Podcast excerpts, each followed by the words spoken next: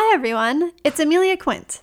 Welcome to Bad Astrologers, where we take a cultural, spiritual, literary, and mythological look at the heavens. As always, this is an independent production supported entirely by our wonderful Whipsmart patrons. Over on Patreon, there's a thriving community of mystics and spiritual seekers who want to delve deep into the stars, and you're invited. When you join us, you get instant access to monthly forecasts, horoscopes, taroscopes, bonus episodes, and a chance to ask a question about your personal birth chart in the Q&A video. If that sounds like your cup of tea, head over to patreon.com slash badastro to support us and stay for a spell. Another free way to show your support is to leave a five star review on iTunes so the algorithm can show this podcast to more people who need a little magic in their lives. And while you're at it, follow at Bad Astrologers on Instagram and Twitter to stay up to date on the latest releases. And of course, if what you hear during this episode speaks to you or brightens your day, share it with someone else who you think might fall in love with it too. Now, on to the episode. Today's guest is one of the absolute brightest stars in the astrological world right now. Her lecture on the astrology of radical self care at last year's NORWAC, that's Northwest Astrological Conference for the uninitiated, took the community by storm and for good reason. She may have a shy 12th house sun, but her passion for this work and her deep resonant knowledge shines through. That's right, I'm talking about none other than Diana Rose Harper, also known as at Damascena. That's two D's, A M A S C E N A A. We talk about the astrology of self care during these troubled astrological times, finding your energetic boundaries through the natal chart, and how the moon can be a source of powerful healing and comfort right now. And that's just the tip of the iceberg. We were planning to record this as an audio only experience, per usual, but the stars intervened and we ended up doing it via Zoom, and it felt so much more magical. So, in the coming days, the video will be available on Patreon. So, go ahead and join us if that sounds like fun to you. We talk about vintage chairs and our Game of Thrones opinions, and we laugh a lot. It was truly a joy, and I hope it brings you joy too. So, sit back, relax, take a deep breath, and enjoy the show. Mm-hmm. Hello, Diana. Thank you so much for being here with me today on Bad Astrologers. Hi, Amelia. It's like really, I'm stoked to be here. I'm stoked. Yeah. It's been fun already. This is our first ever uh, video podcast via Zoom um, because the Mercury Pluto square today decided to throw us a curveball, but we caught it. It's great. Yeah. And now we get to smile at each other the whole time. It's going to be extra. Exactly. it's just going to be a love fest, yeah. which is what bad astrologers usually is. Um, it's it's lovely. Okay, so in true bad astrologers fashion, I'm going to ask you the traditional opening question, which is what is your earliest memory of being drawn to astrology or tarot or spirituality in general? so, my earliest memory, um, and this is one that actually kind of it reemerged like within the past couple of years. My earliest memory is being with my mom at my mom's friend's house. Um, and my mom's friend had those like animal spirit that like those animal spirit cards like those really like the ones that came before like the more contemporary upsurge like these ones no similar oh, similar um I have to look them up at some point and actually like tell people what they are. Um, we'll put them. they the have notes. they have like the um, they have like the uh, the dream catcher with like the bison in it on the back of the cards. Yeah, the ones that I just showed you have the same author, maybe. Oh, it's anim- animal medicine cards. Animal I medicine cards. One. Yeah. I was thinking okay. of a different one. Um, yeah, absolutely. Those are the ones. I just Googled them. um, so my mom's friend had those cards at her house, and I just thought they were really cool. Um, and my dad was also like kind of mystic. He wasn't super present, but he was mystically oriented. Um, and actually, this was after having experienced those cards at my mom's house. A few years later, a few years in child time might have just been six months who knows um, yes. my dad had shared with me a mantra which like i've tried to remember over the years but i've never been able to recall it but he shared with me this oh. mantra and he told me that i should chant it when i wake up in the morning with my feet facing the facing the sunrise. And i have this memory of doing that and like buzzing all over just like electrified um, and then freaking out and then landing on my bed. So like a, like a really early experience of what i would understand to be like levitation but i've like i immediately forgot what the mantra was and i have never experienced anything exactly like that since then that is my- so incredible. You accidentally levitated because the energy was too strong and you landed mm-hmm. on your bed. Mm-hmm. Yeah, it was pretty wild. Um, I like haven't shared that publicly before, I don't think. But yeah, that was I would say that was uh that's like the most significant early definitely non normal reality type experience that I can mm-hmm. recall.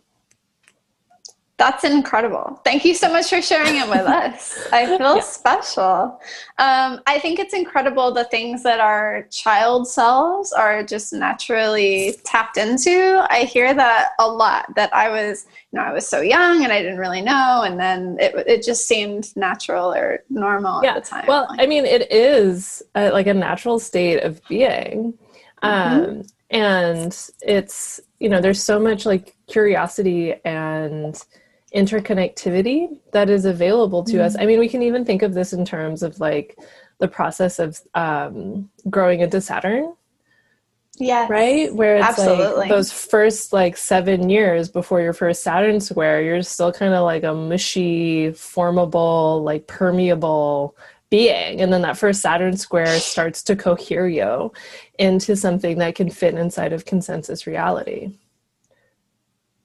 Which That's amazing. I had never really thought about it before. I've talked on this podcast about how I I think it's all the mutability in my chart. I'm not very connected to um, embodiment or even concrete reality that much of the time. It's all happening up here in the mind. And so those connections with material reality, like you said, before age seven, and especially when you're a young child, your whole you know your cranium isn't even solid yet um, so the process of growing into Saturn, that's kind of amazing. And of course, you would like innately understand growing into Saturn as a concept since you have Capricorn rising. Yes, but what's wild is I didn't think I was a Capricorn rising for a while, for like a long time. What like, did you think you were? I thought I was Sagittarius rising. Wow! Like my mom shared with me kind of like a guesstimated birth time. Um, and when I was first into astrology, I thought Sagittarius was so much more fun than Capricorn. So whenever I was like looking at my chart, I just decided for myself that I was going to go with a birth time that meant I was a Sagittarius rising because my mom said it's like somewhere between like 9:15 and 9:30 in the morning. Okay. So Which is not that big of a time frame. It's not that big of a time frame. So I just chose the, you know, chose a time that meant I was Sag rising. And then I, it was in 2018 actually that, um, which like I'll, I'll I'll get there. Hold on. But anyway, um, the, like I was looking for my uh, voter registration card, um, and just happened to come across an envelope of like important documents that my grandmother had sent me that I just had never opened because I didn't need them in the moment. She just wanted to make sure I had them. Mm-hmm. Um, and in there was a copy of my birth certificate with my actual birth time and when I input it, I was a Capricorn, first degree, like 47 minutes into Capricorn. Holy shit, that yeah. is amazing. And, and so, this is well into your astrological studies. This is so, well into my astrological studies at this point. So I had to like completely reconfigure my self concept. Maybe not completely, but in a lot of ways. Like my planets mm-hmm. were still in the same places, like the same signs, but the houses all shifted. Um, mm-hmm made me make a lot more sense. But what's really funny is um, at that point, Saturn had been in Capricorn for like a couple of months. And I thought I was having a second house Saturn return, but I was actually having a first house Saturn return. And the first major story was my ascendant being in a different sign. oh my God. That is the best story ever. I amazing. Isn't it amazing? Yeah. I was just like, like you cannot make this shit up. It's like so. Yeah. yeah. I guess it did come in and just like completely restructure your your self concept entirely. Yep. yep, my entire self concepts had to get reframed. But it was like this is one of the interesting things, and I'll talk about this with clients sometimes. The Saturn return for a day chart person in and especially a day chart person who has like Saturn in a Saturn ruled sign have a mm-hmm. higher likelihood of feeling like a release like a release into self oh, or like an uncaging mm-hmm. of some sort whereas for night chart people there might be more of that sensation of getting clamped clamped down yeah. um, in some way and even though at like prior to that time I was like Sagittarius is more fun so I should be a Sag rising and trying really hard to be an extroverted person that I'm not.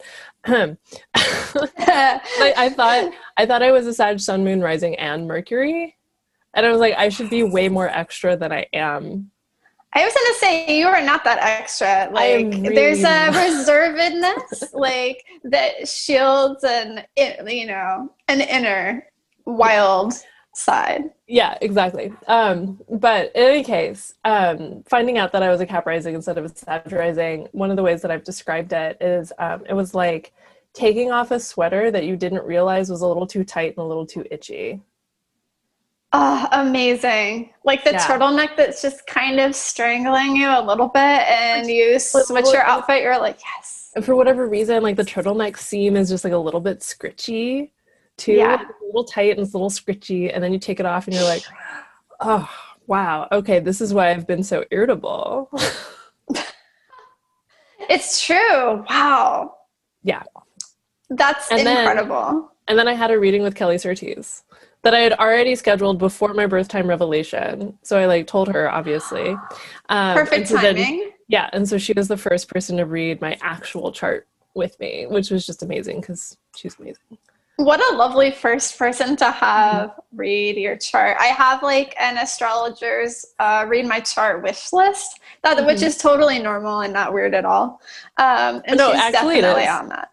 No, yeah, totally is. is. normal. I mean, I feel like um, I was actually just having this conversation with someone um, and I always like talking about this in public because I really want people who are students of astrology to give themselves permission to get readings from other astrologers, from professional astrologers, from a whole swath of people.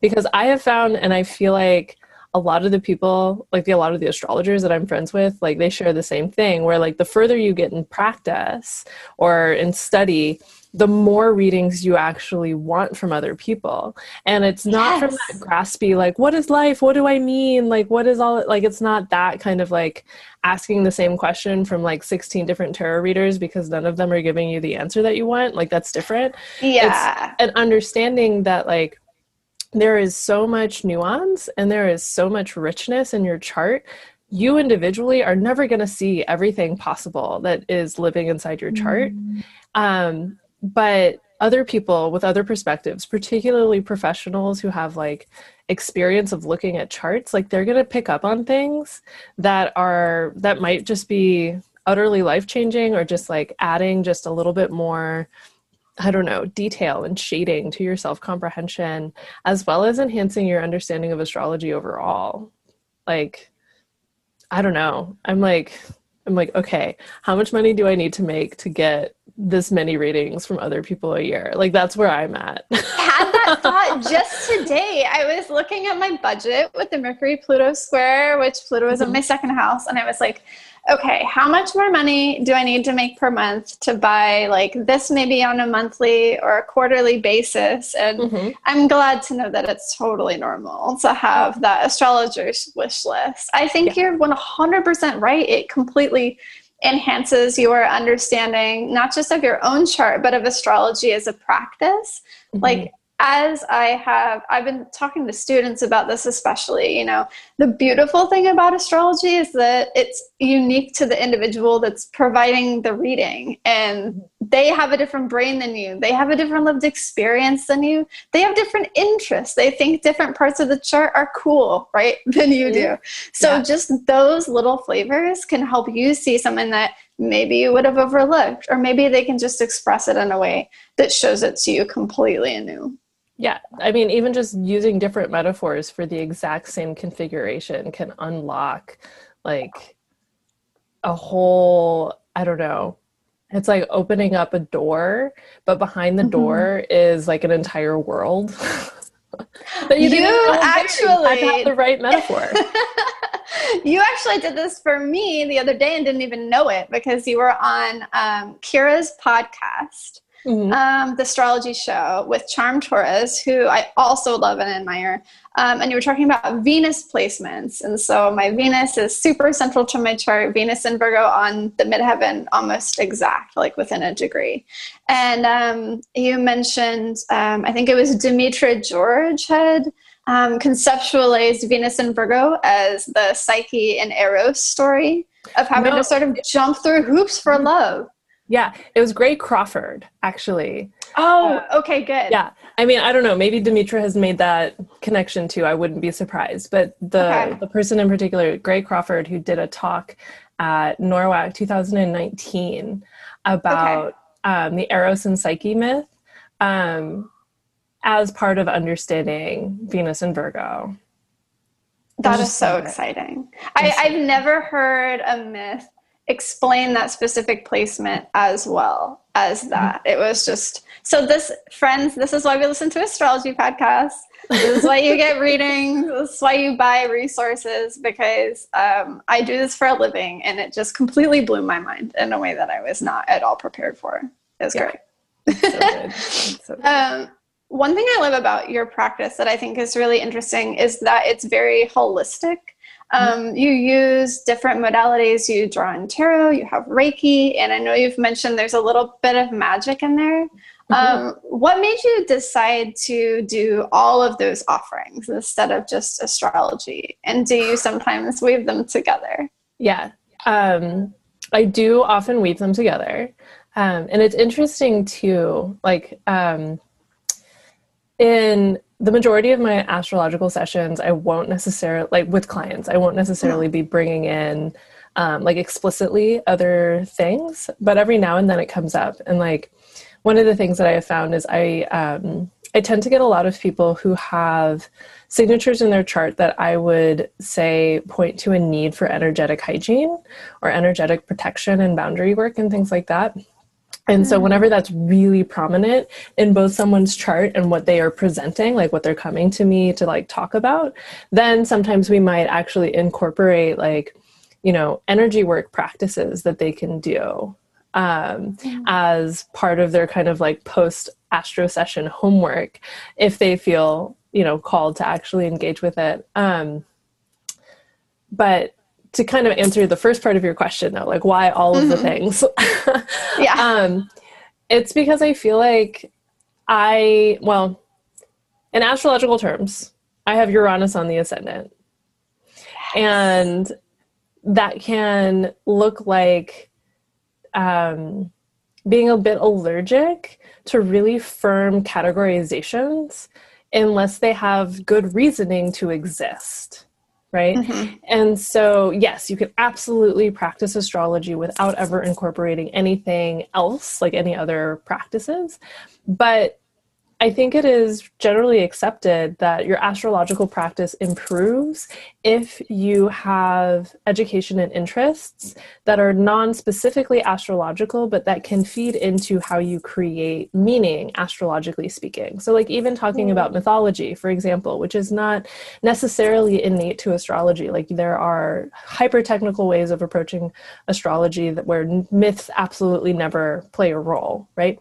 Mm-hmm. Um, but there's a richness that becomes available whenever you allow things like mythology and fairy tales and like even comparative religions and things like that to feed into how you understand the different symbols and significations that astrology is made up of.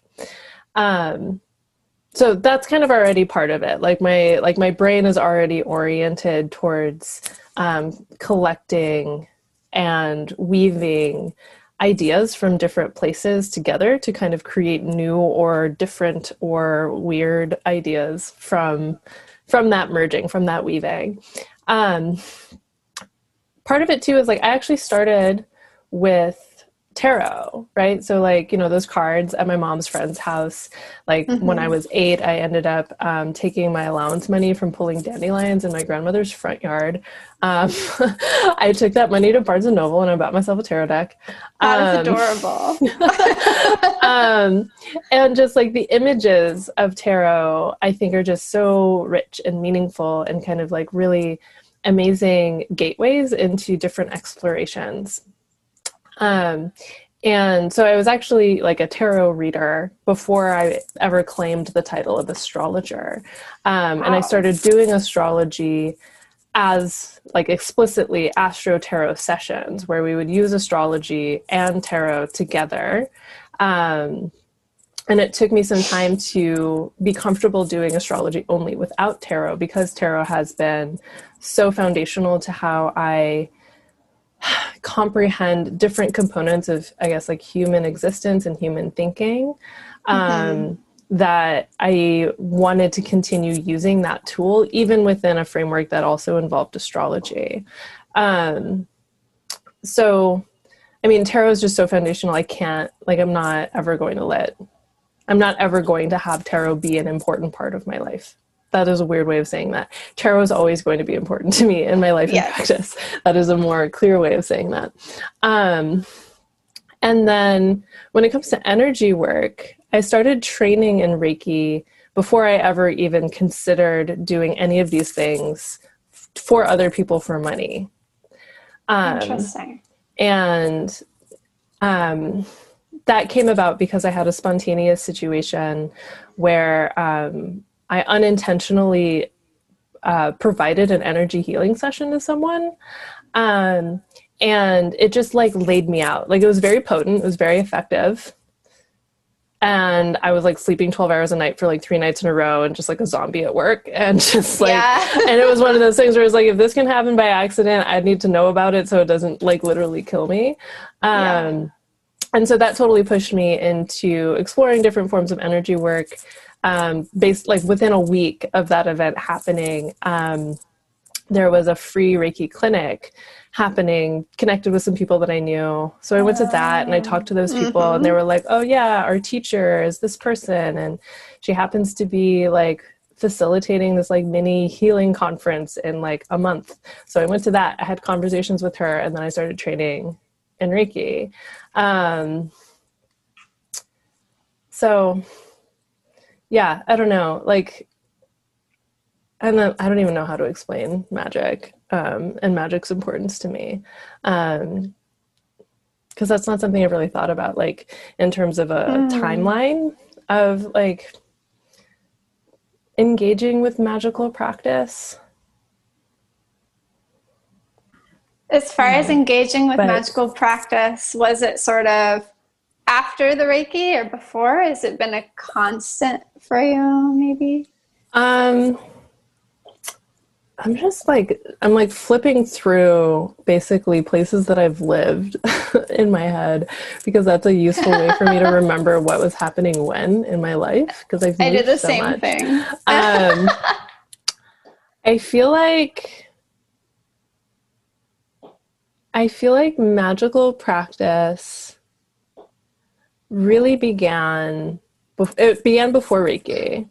Um, and it was it like it would it started like kind of coming through for me in terms of writing. And now that I say that I would say that it's been it's older than I think I could than I would be able than I'm initially thinking, I guess. Like I'm literally thinking mm-hmm. on the fly right now. Um but I would I say that yeah, oh, the writing ahead. process is part of is part of how um, how do I put this? Like the other world has like slipped in, like or like inserted mm-hmm. itself into my world.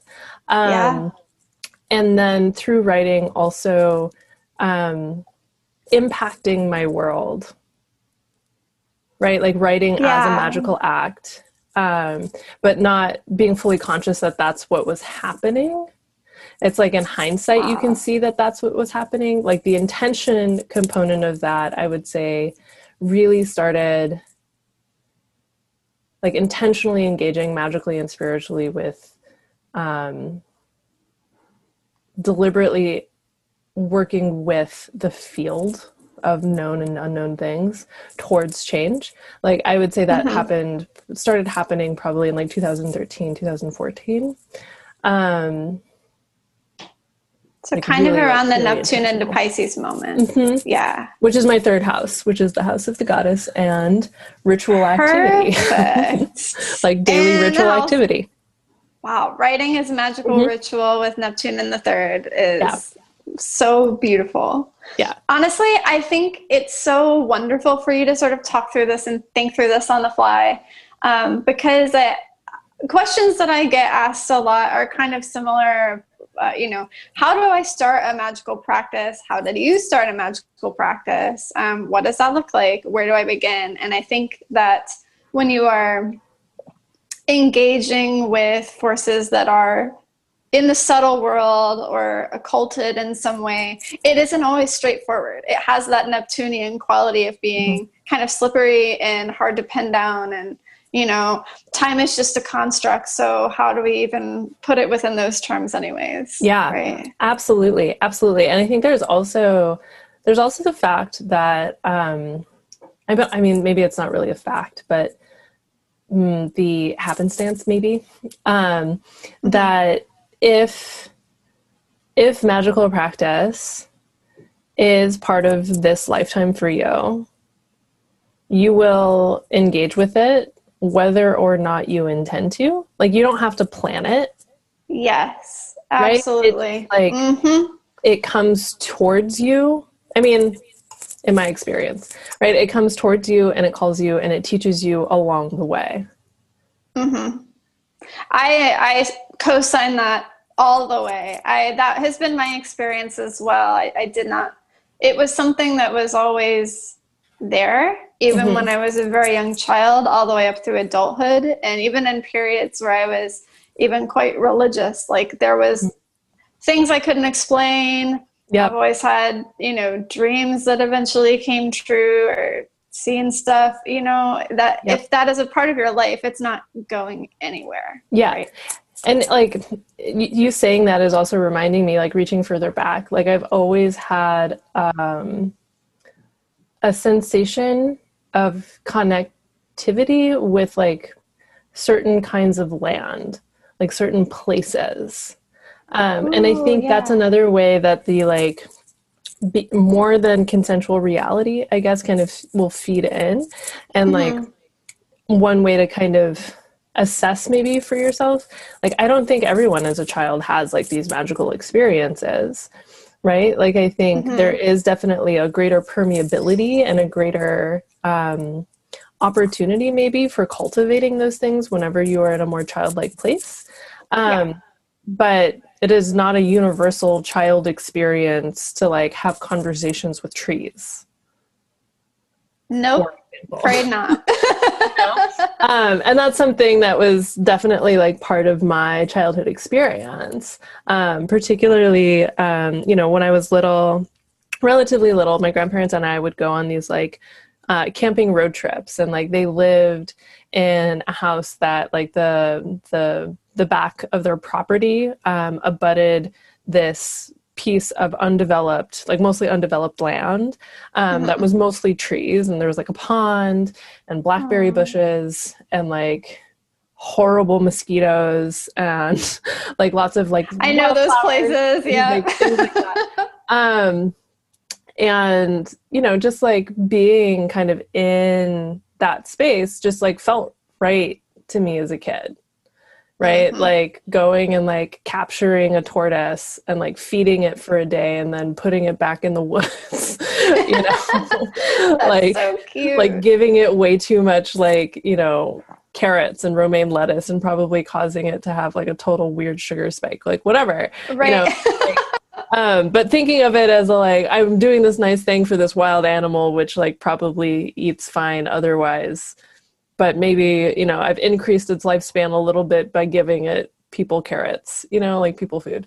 Mm-hmm. Um, like I don't know, like I think that is it's not magic in in the sense of um, participating intentionally in within existence in order to influence change. Mm-hmm. Um, but it is magical in the sense of participating with the rest of existence in a way that is not um, not so scientifically materialist. Mm-hmm. I totally, totally see that, and I especially love it within your chart because you have that what is it Uranus Neptune conjunction, just like so, right. yeah. So I have, Uranus, I have a Uranus uh, ascendant conjunction.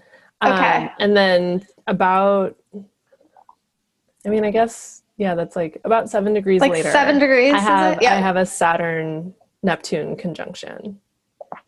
Okay, yeah. And the Saturn Neptune yes. conjunction is closer than the Uranus um, ascendant conjunction.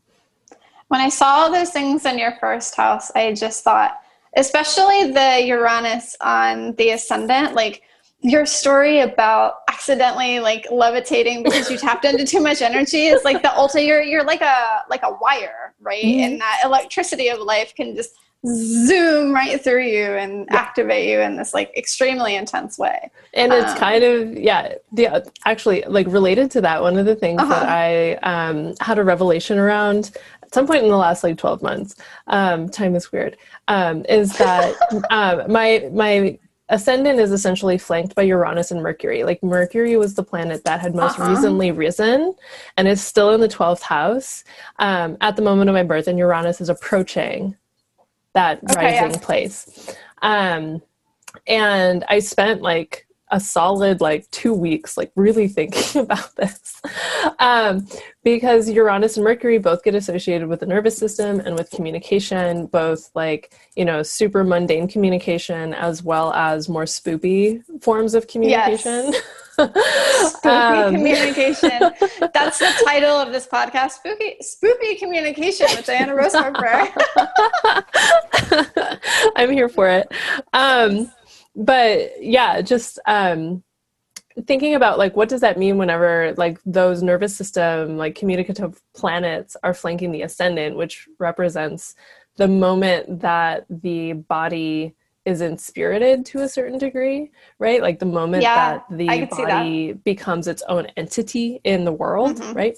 Um, like no wonder I have to like drink lots of water and like I, my life goes better when I actively take care of my nervous system, right? Like, mm-hmm. like accessing deeper levels of relaxation directly allows me to do different kinds of communicative communication work. And when I've been doing too much communication work, I have to like lay on the floor. mm-hmm. like literally become one with the ground. Like, okay, yeah. this is what grounding is, right? That's how you yeah. do it. Yeah. Oh yeah, my gosh. Totally. That's that is incredible. I honestly, I'm kind of just stand your chart. I'm obsessed with it. There's so much happening there. Um, but I, I love this story about, um, you know, communication and the nervous system. I'm really intrigued by this discussion because one of my sort of secret, not so secret, special interests in astrology is um, indicators of we could call it magical ability or maybe um, proclivities towards mm-hmm. that. Um, psychic ability um, intuition and even just um, sensitivity and instinct. Um, and i use asteroids a lot for that but of course the outer outer planets are super in tune. So i'm i was early on in the discussion when you mentioned that you tend to attract people who need better energetic boundaries or they're having some um, maybe energy field related issue, my immediate thought was, I wonder if they have any of those indicators that I'm always looking for. Like, do you yeah. just find them? Do they just flock to you, right? Yeah. Who knows? Yeah, I mean, that's actually that's actually a really excellent question and is a research thing that like we should probably discuss like outside yeah. of the boundaries of this podcast. Um, because that's something that um, like as somebody who teaches on like radical self-care and has taught on energetic hygiene um, in various ways um, in the past like that's been something that i've get, been getting more curious about. Like i actually did this thing um, this summer for um, an artist residency that i'm semi connected with. Um, where I just like did um, like about two hours of really short readings for people, like aimed exactly at like energetic hygiene um, and energetic mm. boundaries stuff. Um, and just like noticing different patterns that mm-hmm. come up um, that are connected to people who would be like, yes, I need energetic boundary work um, or like mm-hmm. help with this, as well as then, you know, people who may not be fully aware that they need that help, like, you know, in like when people just come to me being like, why are my relationships weird? And it's just like, I don't know, how are your energetic boundaries? Like, do you see this Neptune thing that's happening in your chart? Right? Yeah, like, that's a thing. um, but um, yeah, I think it's, it would be amazing, for example, like if you wanted to collaborate. Um, Absolutely. We can we can talk about that. I have some ideas. Yeah, like, that's that's the brain. Patreon only content. Um, yeah. yeah. Next time, coming back to you with it. yeah, great. While we're talking about energetic boundaries and self care, I know that you did the most wonderful, you've done the most wonderful talks on radical self care. And this year you have been on this kind of incredible radical self care press tour. Um, so to speak, so. which is super cool. Um, but I wanted to dive into specifically the moon as it relates to self-care. This is an area of study for me too, and it's it's the lunar day. It's Monday, and your name mm-hmm. is Diana, so yep. you're basically a moon goddess. so why don't we dig into that? Um, yeah. So I know that you said that um, you had been sort of pushed by the universe into taking better care of the moon in your chart. And I I loved that phrasing. I was really intrigued by it. Can you tell us a little bit more about w- what that phrasing means to you? Mm-hmm. Mm-hmm. Yeah. And how so, we can take care of the moon in our charts? Yeah, absolutely. Um, so, um, wow, where do I begin? Well, one of the things that I think sometimes gets underemphasized um, hmm. is the moon's direct relationship with our bodies. Yes. Right? Like, I think very often, you know, we'll talk about our feelings and our emotions and like how we like this like abstracted idea of nourishment. Um, but like our emotions and our feelings and nourishment, it all happens in the body, it's of the body mm-hmm. right? Um, and one of the one of the things that I've been experiencing, like this past year, especially, um, is a necessity to actually attend to my body because my mm-hmm. body's needs um, have been such that they are impacting my ability to do things other than my bo- tend to my body's needs right? Mm-hmm. so um like you know primarily within that is like i've just been really tired. Um yeah. and there's like a lot of good reasons for that. Like before like so i'm coming up on the year anniversary of um, being in one place right? Of like having signed a lease and being in one place. Oh yeah. And prior to that like in 2019 I slept in 13 different states and Montreal. Like I was just traveling, traveling, traveling. And I was like, wow. you know, starting in like December, actually before that, starting in like August of 2018, I had a period of what I like to call being unleased because I didn't mm. have a lease. Because I was like, I don't know where I want to be. I didn't want to stay in Chicago anymore. Like, I went to Vermont and house sat for like five months, and it was beautiful and gorgeous, and also not where I wanted to live. Um, yeah. You know, just like was really trying to sort out what home could feel like and what home could be. Um, mm-hmm. And, you know, even prior to that, the entire time I lived in Chicago, I lived in Chicago for a decade. I didn't live in a single apartment for longer than about 18 months that entire time. Wow. Yeah. So I was just like moving around, moving around, moving around, um, feeling different kinds of unsettled. Um, and then, you know, in 2018, 2019, that was also when I was, um, you know, really taking my practice more seriously mm-hmm. and like teaching different places and really trying to like put in the work to get to a level of um, relative stability with this practice, like with this work, like knowing like I'm not uh, an employee kind of person. I prefer yes. to work for myself. Um, or like maybe not work for myself. I prefer to not have a boss other than the yes. cosmos. totally um, understandable. Very yeah. Capricorn rising. Yeah. Mood. Yeah. And also Uranus rising. Um, yeah. um, and so finally being in one place, you know, being in this place where I live now, um, it was like I was being still long enough that the impacts of like the past several years could finally be addressed. Mm-hmm. Right. And it was being just tired, just really tired. um, and on top of that, I also um, did a bunch of um, pretty intense writing projects early in 2020. Mm-hmm. Um, and was doing those projects simultaneous with the Saturn Pluto conjunction happening on my Venus, the South Node oh. passing over my ascendant. Um, and, of course, you needed to um, sleep. Holy crap. And also being in a year ruled by the moon, like a lunar profected year. Um, oh. And like there are some other factors that like fit into that. Um, on a personal level and then you add like what's happening on a collective level mm-hmm. at the same time. It was just like tired. I'm so tired. I'm just so tired. and um, it just took me a while to get to the point of being like, okay, if I'm tired, even if I'm sleeping a decent amount of time, like decent amount of time, and I'm consuming enough caffeine, um, yes, then important. maybe there's something there's something else happening here. There's different kinds of care that needs to happen. And that required me to just like actually turn to my body and instead of being like why are you holding me back? being like well what do you need?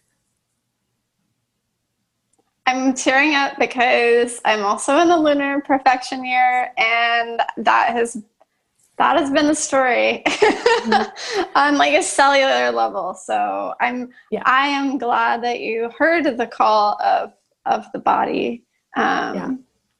I mean, I've been yeah, it's been it's been interesting. It's been helped by the fact like I've been working with Sarah Corbett, who is an incredible clinical herbalist, um, since January. Mm. Um, in various, I mean February, whatever. Um, in various ways to address different things and like it's been absolutely instrumental but it's also been like it's been a slow process too mm-hmm. and it's not just a process of like like there's this idea that um if you've had a chronic condition of mm-hmm. of some kind and you're finally in a position to be able to like heal and attend to it for every year that you've had that chronic condition it's going to take at least a month of tending in order to re-achieve balance or achieve a different level or a different kind of wellness around that issue. Um, and you know working with sarah has really helped point out like it's not just like the past few years of being busy and like not really sitting still. It's also like lifelong chronic stress of various kinds. And it's mm-hmm. like i'm 30 so that means it's going to take me over two years of tending to mm-hmm like really process through all of these different things that are potentially impacting my physical vitality levels at this point in the game. Hmm. So there's that.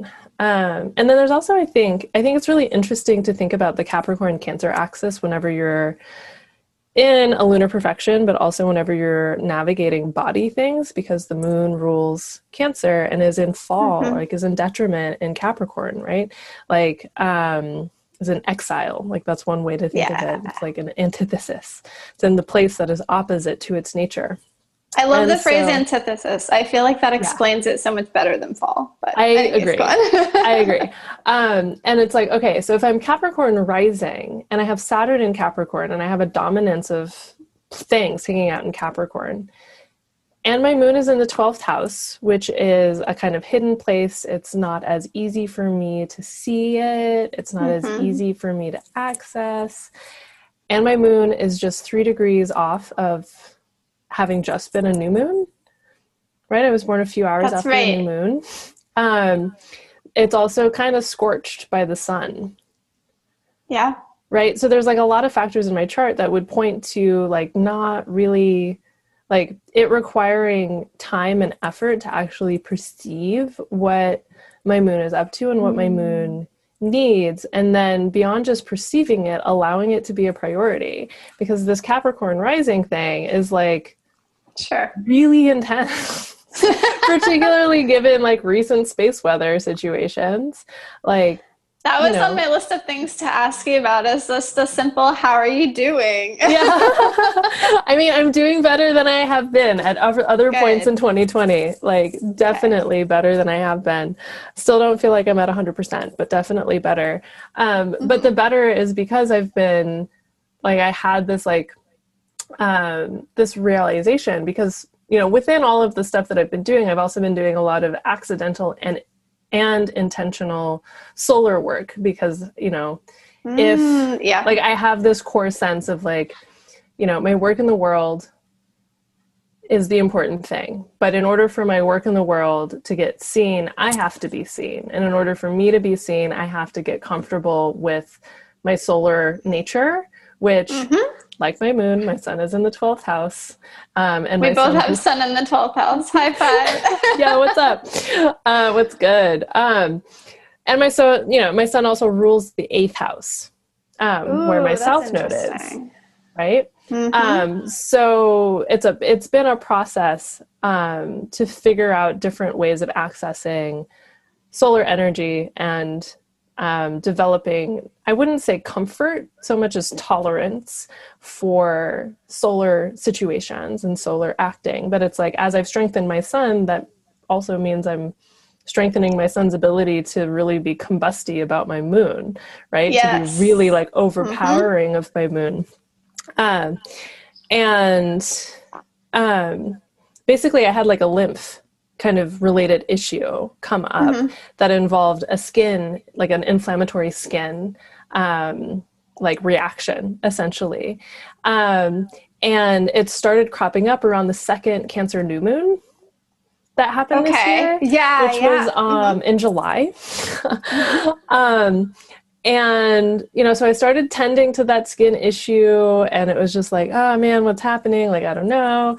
And then literally, it was in what was it? I think it was maybe August twenty fourth. Like, a, literally, like a month later.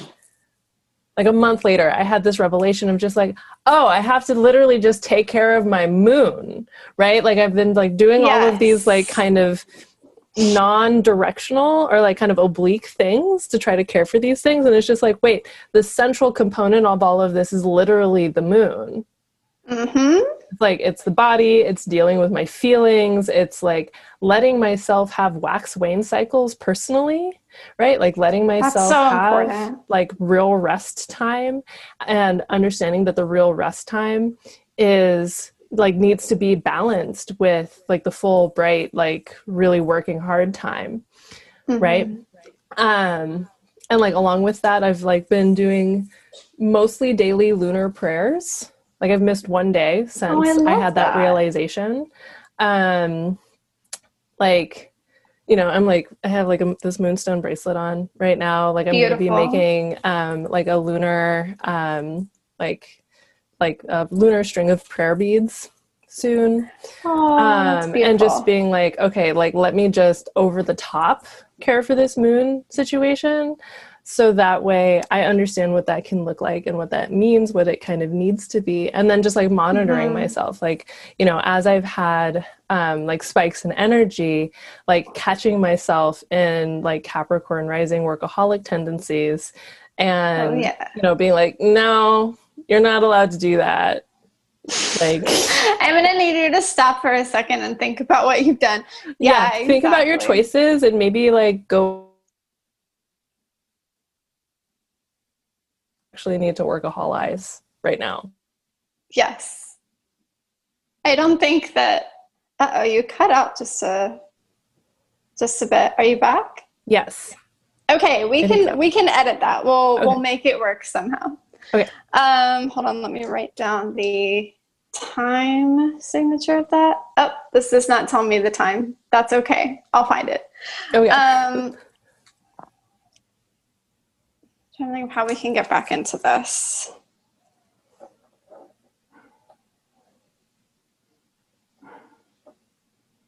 Oh, I know what I want to ask you about. So you've you've told me all about your um, your natal moon and your journey to remediate and really love on that natal moon placement, and hopefully that's something that all of us can follow and look at our own moon placements. But you mentioned that looking at your progressed moon has been a Mm. part of that journey too.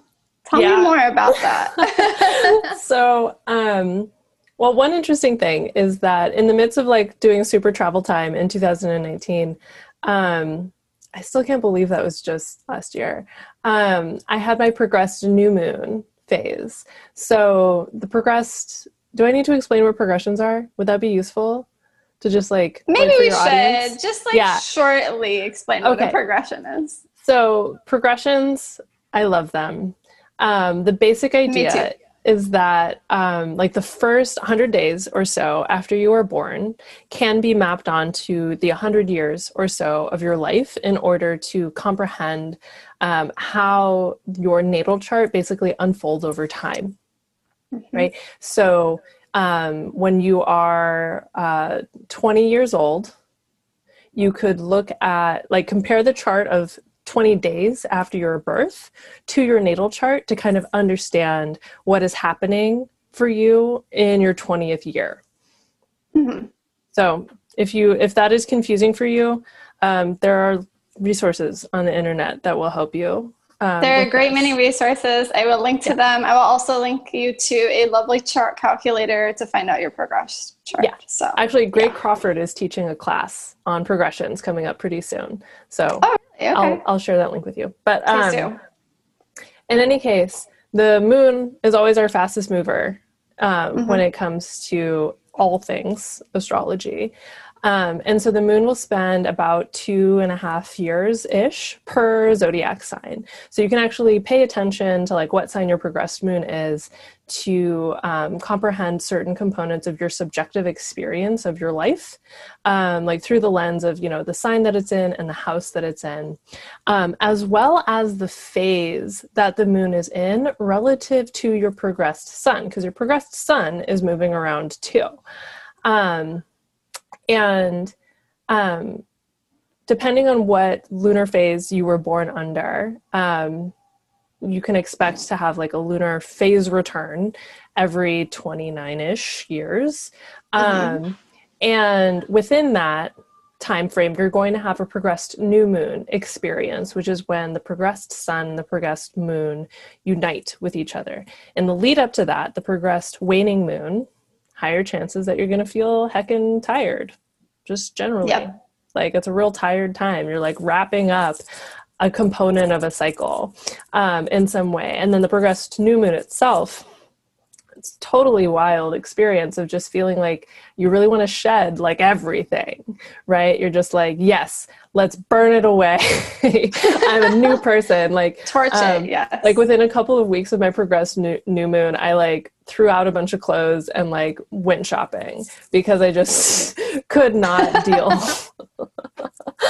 to wear the things that i had been used to wearing um but my progressed new moon so it happened but it happened in capricorn and so my Oh. current progressed moon is in Capricorn. It's it's you know slowly becoming a waxing crescent in Capricorn. And as we were just talking about with that Cancer Capricorn axis, like the moon is like y'all are too work oriented in Capricorn.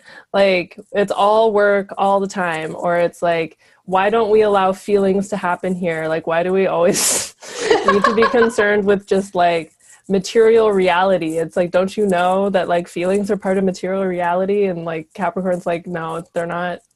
They're feelings. You It's can't like- touch them. I, I'm good, right?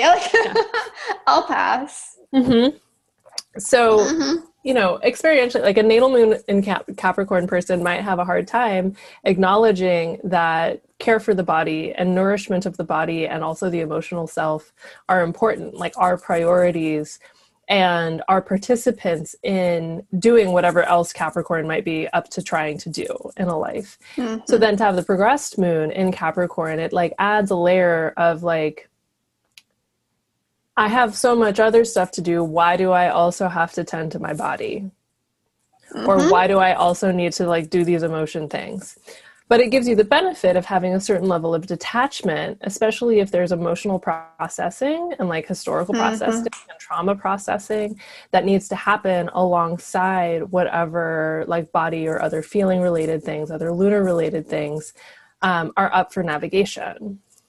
And that's absolutely been my experience. Like every time i like remind myself like you are in a lunar profection and your progressed moon is in capricorn i'm like oh right.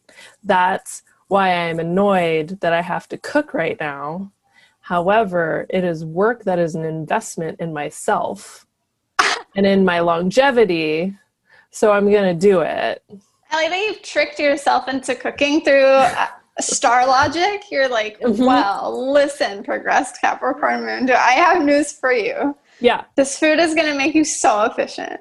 You're Yeah. gonna, it's, you're gonna eat it so quickly. It's gonna be over soon, and you can get right back to working. Yeah. It's- and it's also, you know, gonna help you do the healing you need to do so you have sufficient energy to do that long list of like ambitious projects that you have taped to the wall.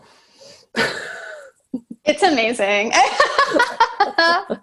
Right? um, and it's I'm also ex- funny because I used to love like I historically I love cooking. And like every time I'm like, why am I not super Okay. into cooking? I'm like, oh, my moon's in Capricorn, like my progress moon's in Capricorn right now. That's why I'm kind of irritated by having to cook. I got a new So- blender, so I don't have to cook as much, and it's great. Smoothies oh my so gosh, fast. that is such a mood. I am right there with you. I'm like, um, I don't know, maybe it's the Saturn in the first house thing. I'm not sure, it, Mm-hmm. but I the blender is my friend. Mm-hmm. Um, the instant pot is great. Like whatever. I felt like I had hacked adulthood when I figured out the slow cooker. Yeah. Like, did you know that you can just put a bunch of chicken breasts in there with sauce, and it's like you really tried, and it Yeah. feels like it's a home cooked meal. It's, I mean, it is technically a home cooked meal. It's just not an elaborate, like you had to be chopping and like sweating over the stove forever home cooked. meal. Right. It's amazing. It's so good. It's so good. Like, oh my God. I can't even, like, I'm mad at myself for having put off getting a good blender for so long. It's such a worthy so investment. Oh my gosh. I, I found Highly recommend. like I just need to brag about this. I need to brag about it. Please I found yes. one that was not only was it refurbished and in the color that I wanted, but I managed to find a 25% off coupon for it. So I got it at such a good deal. And it just just laughing. it has like a five year warranty. I'm just like So just I so think this is like the Capricorn talent, um, because my husband also has Capricorn rising, and I call him the deal master. Mhm. He has gotten deals. uh, It's just unreal, and I've got I've taught him how to shop during retrogrades for like vintage things. So like vintage clothes during Venus retrograde, um, vintage electronics during Mercury retrograde. It's totally a thing. He he can find anything, even like expensive amplifiers Mhm. or furniture, appliances for like half the cost. People are Yeah. like, "How do you have such and such?" And I'm like, "Capricorn magic. This Capricorn magic. this is this Oh, chair yeah. right here. Beautiful." is a 1920s reproduction of a Chippendale chair that I got for a deal that I don't even want to talk about because it's like embarrassingly good. And I, love being able to reap the benefits of this too. Like I've learned how to shop sales really patiently. So the Sag Mhm. Rising thing is like impulse buying. Mhm. And I've had to rein that in. I don't know whether it I don't know what it is. I also have Neptune in the second. So I'm like, this seems romantic and pretty and I'll buy it. Um, Mhm. but the patience of waiting, I got a beautiful, it was like a $350 Italian wool coat for $30. And I've, I've just been waiting. I'm like, thank you, cold weather. Now I can flaunt my Yeah. success. Yeah, That's the progressed speechless. moon in Leo for you. Yeah, That's, that's, where so my good. progressed moon is right now. And I I love it because it's fun and it's funny and it's it's helped me access my solar side a lot Mm-hmm. better um, since I have it in the my sun in the twelfth house. But I am also fearful that it makes me an asshole at times Yeah. because oh, go ahead. I'm curious what you have to say about that. well, I was just I was just gonna say, like, I have you know, this is just conjecture, and I think this would be a fun thing for people to think about for themselves in their own lives. Um, but I think there's something potentially about where the progressed moon is. Um, and what you are, what is more easy for you to make manifest in the world, because the moon is the thing that we turn to whenever we are trying to make things real in some way, shape, or form. Um, and so to make real like your own relative sovereignty through like italian cushiness right? Like that seems like such a leo moon like manifestation like Mhm. like literally like making a real thing of it. Um and it also gives us an opportunity to explore embodiments of qualities that we might be uncomfortable with otherwise Mhm. in a way that facilitates getting more comfortable with it. So like your fear of being an asshole, like why? like why do you think that Leo No. energy is uh is being an asshole, and it's, it's because so you're funny. in the 12th house. Like really. It's true. But also and my two favorite people and favorite mentors, they both have Moon and Leo. So clearly, I don't think that people who have this placement are assholes. I, in fact, quite admire them. But trying to embody it within myself, you're right. There's something within me um, that says, "Don't do that. That's not okay," or "You shouldn't put yourself um, first like that." So Mhm. The progressive moon experience is important. It's also sometimes astrology is funny with like how mundane it is. Like Mhm. I remember, I think it was the day that my moon progressed into Leo. I went out and I bought a sports bra that was like highlighter yellow. Most of my clothes are black. um like it, pure scorpio black wardrobe completely like maybe with some pops of red i would never touch that but i was like you know what i think i need this i think i'm going to wear yellow now and i have so much color in my wardrobe i have like golds and persimmon and you Oh know like turquoise and i'm like is this how leos feel all the time like people my friends are like i barely recognize you what are you what are you doing differently i'm like progress moon and leo What's Yeah. yeah, no, I love that. I love that so much, and I also honestly think that could be a, like a recommendation. Like if somebody mm-hmm. is struggling with something that seems related to where their progressed moon is, just being like, okay, here's an idea. Like, what would a Pisces wear in this Mhm. situation? And just like experiment with dressing like a Pisces to like you don't even necessarily have to go out in public or like do anything serious with it or just like i don't know go grocery shopping dressed like a pisces just to kind of experience the um basically the it's like glamour magic but like the idea is to work from the outside in versus like you putting something on for other people right? Or to influence other people. Like i think that would i don't know. Like i love that idea. I think that's a great idea I think that absolutely works. And yeah I, with the progressed moon and Leo, have found the way you dress totally influences your psyche. So even Mhm. if you're at home taking a Zoom call, if you put on a blazer and like actual pants or shoes, imagine wearing shoes, it will totally change your game. You will Yeah. experience a Zoom call completely differently. So yeah, I think people, I think everybody listening to this and everybody on Patreon should go and look up their progressed moon Mhm. and dress like it and see what happens. Yeah. It's the best experiment ever. I'm so excited. i love this I love this.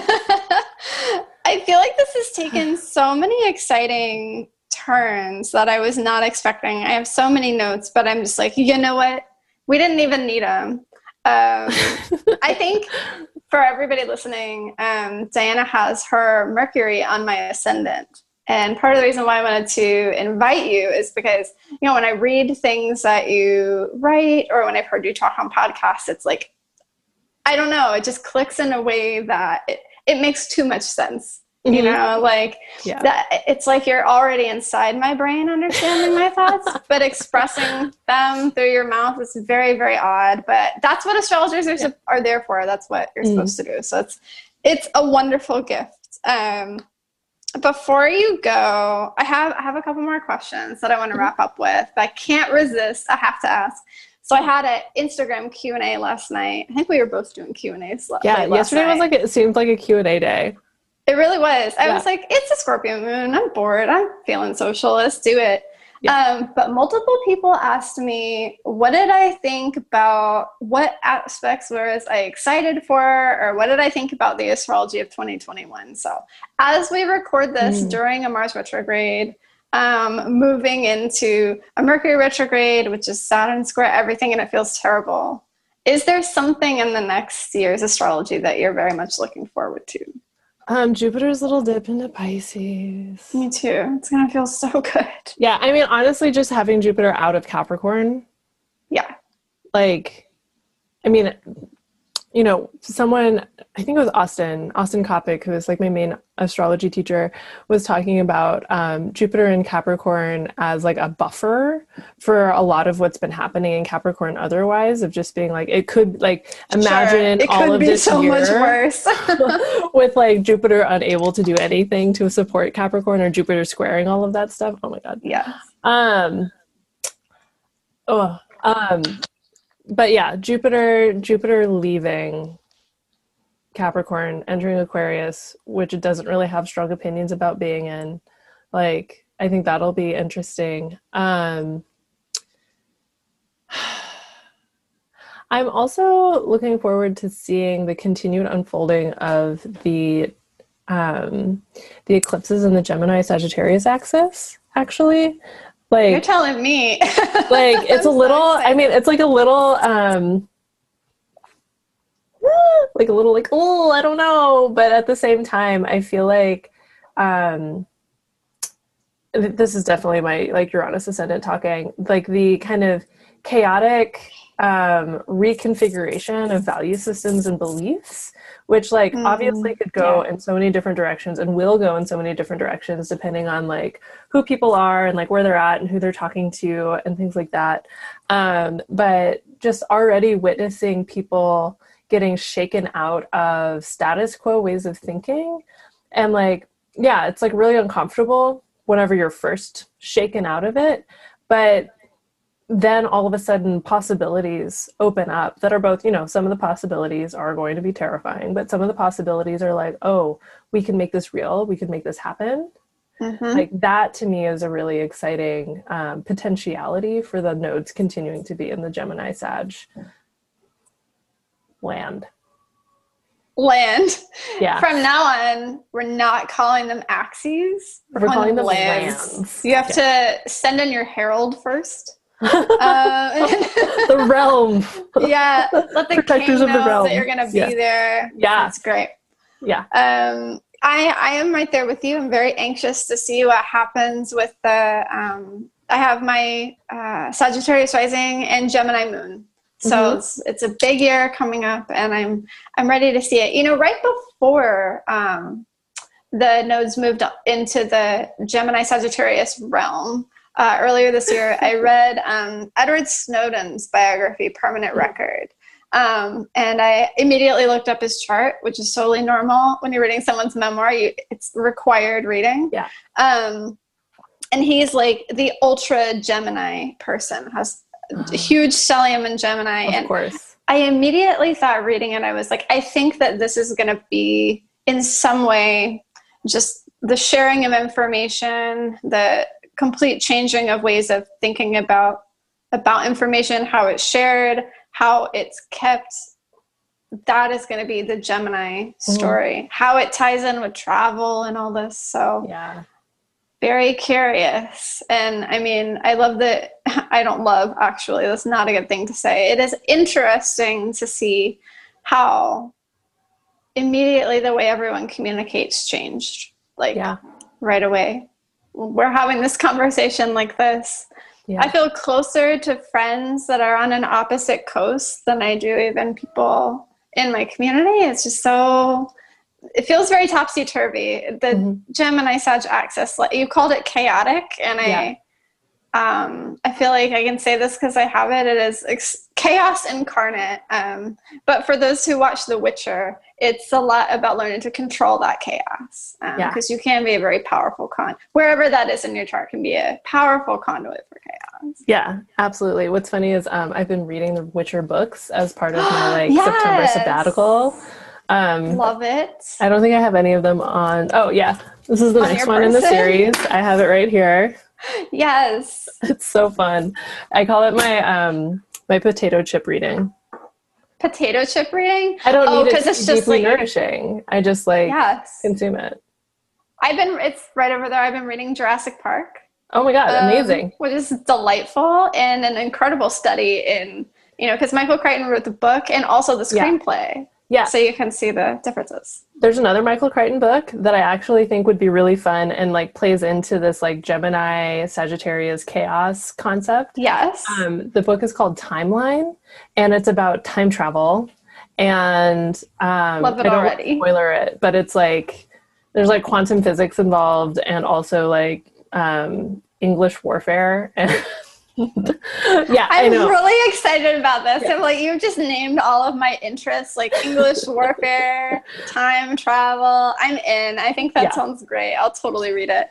Also, isn't it wild that as soon as we had, I know that it isn't it's debatable. So as soon as Saturn entered Aquarius, it was just like slowly but surely we kept getting these uh, news headlines about UFOs and uh-huh. space and such things. I'm waiting. I'm waiting patiently for Jupiter in Aquarius and then Pluto in Aquarius. Yeah. Then all these chaotic things we're discussing will really, really yeah. take off. Whew, whenever like science fiction becomes like prophetic, that's always like an interesting. it's so magic. It's so terrifying, but mm-hmm. I think that's why we read it. I guess. Yeah, that's why we do anything. Yeah, this has been so much fun. I feel like this is a good place to end. You'll have to. Yeah. Um, I wish we had recorded it earlier. We were discussing our Game of Thrones hot takes, um, but they were too spicy to be included in the main version of the podcast. Sorry, you'll just have to wonder what yeah. we think. Mm-hmm. You can guess. like, actually, that could be really fun, especially uh, for like Patreon folks. Um, like, what do you think? Yeah, our, what do our, you think our our Game of Thrones hot takes are? Yeah, some people know mine. I think I posted about it once on Twitter, but nobody is looking that closely. Hopefully, no one. Hopefully, is. nobody's looking that closely. This is our 12th house sun stalking. Like, of course, no one's looked that closely. Don't look at us. Like, stop looking at us. Like, just stop it. Stop. But stay cool. okay, amazing. Yeah. This has been this, wonderful. Thank you so much. It's been so much fun, Amelia. I'm really glad that I don't know I'm glad to be connected with you, even if it is on different, literally different coasts.